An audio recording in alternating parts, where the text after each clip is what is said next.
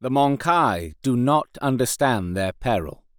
Codex Eldar, 3rd edition, written by Gavin Thorpe, with additional text by Andy Chambers, Jervis Johnson, and Tuomas Pirinen. Page 6. Narrated by R.J. Bayley. The Mon-Keigh do not understand their peril, thought Feyruthir. We send them warnings, messengers to tell them that they must not delve into any past mysteries and terrors, and they ignore us. Well, they will not be able to ignore our weapons. They cannot dare turn a blind eye to our magnificent warriors.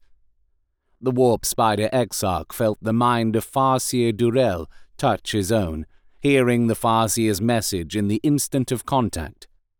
Shifting his position slightly so that he could survey the battle, he spoke to the others of his squad. The time for our attack is nigh. Prepare to move with me along the skein, my kin. The armored warrior women of the Mon-Keigh were holding out against the Eldar attack for now.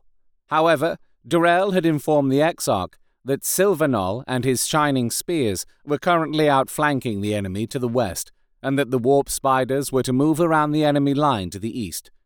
When the time was ready, the two squads would attack from behind at the same time, confusing the humans and allowing the striking scorpions and guardians to finish them off with a frontal attack. Feyruthir activated his jump generator. His stomach lurched momentarily as his body was shifted into the warp. Visions of the immaterial realm swept across his eyes for a split second, and his mind was filled with an archaic wailing as he could sense a great hungering maw tugging at his spirit. Then the jump generator deposited him back into the real universe. For a moment after reappearing, he thought that he could hear a distant heartbeat thundering across the universe like the pulse of a god, and then the transition was fully complete. Feyruthir found himself in the grounds of some ancient edifice, the remains of its curving walls and strange arches clearly showing that it had not been built by human hands, but by beings far older than the men of Terra.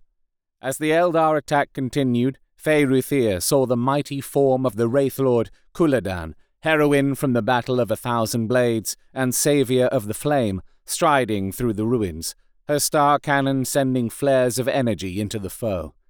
A falcon swept past the towering Wraith Lord, pulse laser picking out its target with unerring accuracy, sending plumes of smoke rising from one of the crude Mon-Keigh transports. As he watched, the warp spider Exarch saw a group of male humans charge across the debris of the ancient human settlement. Kylie and her storm squad reacted quickly, pulling their blades from ornamented sheaths. They swiftly intercepted the barbaric aliens before they could reach the hill where Durell stood with his warlocks, surveying the tide of battle. Feyruthir gasped in horror at what happened next. As Kylie's guardians encircled the humans, the savages seemed to rip at their clothing. It was only when the first detonation flung four guardians into the air that the Exarch realized that the Mon-Keigh had been wearing bandoliers of explosives.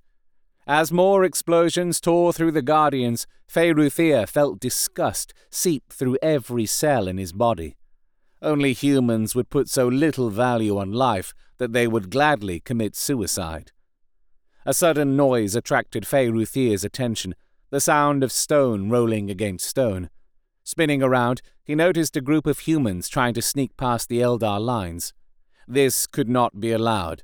Durell's orders were that all humans were to be exterminated. None were to be allowed to continue their delving into the Hruddian catacombs. Kill them! Feyruthir told his squad, thrusting an elegant finger at the humans as they clambered amongst the fallen masonry.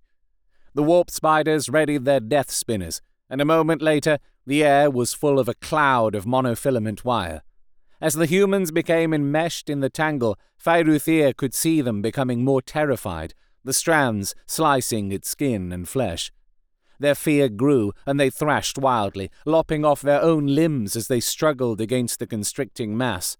Feyruthir noticed the look in the eyes of one of the Mon-Keigh. It reminded him of the wild stare of a food animal that knows it is to be slaughtered. Within a few more heartbeats, nothing was left except a red pile of unidentifiable fleshy ruin. Then Durell's voice flashed into the Exarch's mind again, ordering him to move onward. Activating his warp jump again, the Exarch felt the pull of the warp even more strongly than before. The heartbeat resounded through his ears. The craving for life swept around him, almost overwhelming him. He felt the spirit stone at his chest burning with golden fire against his own heart. Then it was over once again, as their jump generators set him and his squad a hundred yards behind the nearest of their adversaries, within the shelter of the ruins of an old human building, its walls long since crumbled with time, its bricks held together by moss and vines. Durell passed on the telepathic command to wait while the trap was set. When Silvanal was in position, that trap would be sprung, and the humans would be doomed. You have been listening to The Mon-Keigh Do Not Understand Their Peril. Codex Eldar, 3rd edition, page 6.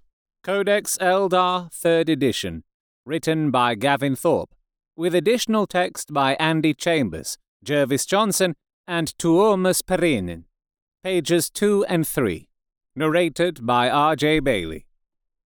Thank you to Gav Thorpe, Andy Chambers, Jervis Johnson, and Tuomas Pirinen for writing the fiction I grew up with. Additional thanks to Tuomas for helping me pronounce his name correctly, or as near to it as we were able to get. If you've enjoyed this, please leave a review where you found it, or like, share, and subscribe on YouTube, depending how you're listening. This production, like all of Oldex, is entirely unofficial and uncommercial, from an out of print publication is a derivative work with all copyrights owned by Games Workshop, and is a celebration of the hobby and lore I grew up with. If you have any suggestions for other old Codex fiction for me to narrate on this podcast, you can comment, contact me on Twitter at rjbayley, or email robertjbayley at gmail.com. Links are in the show description.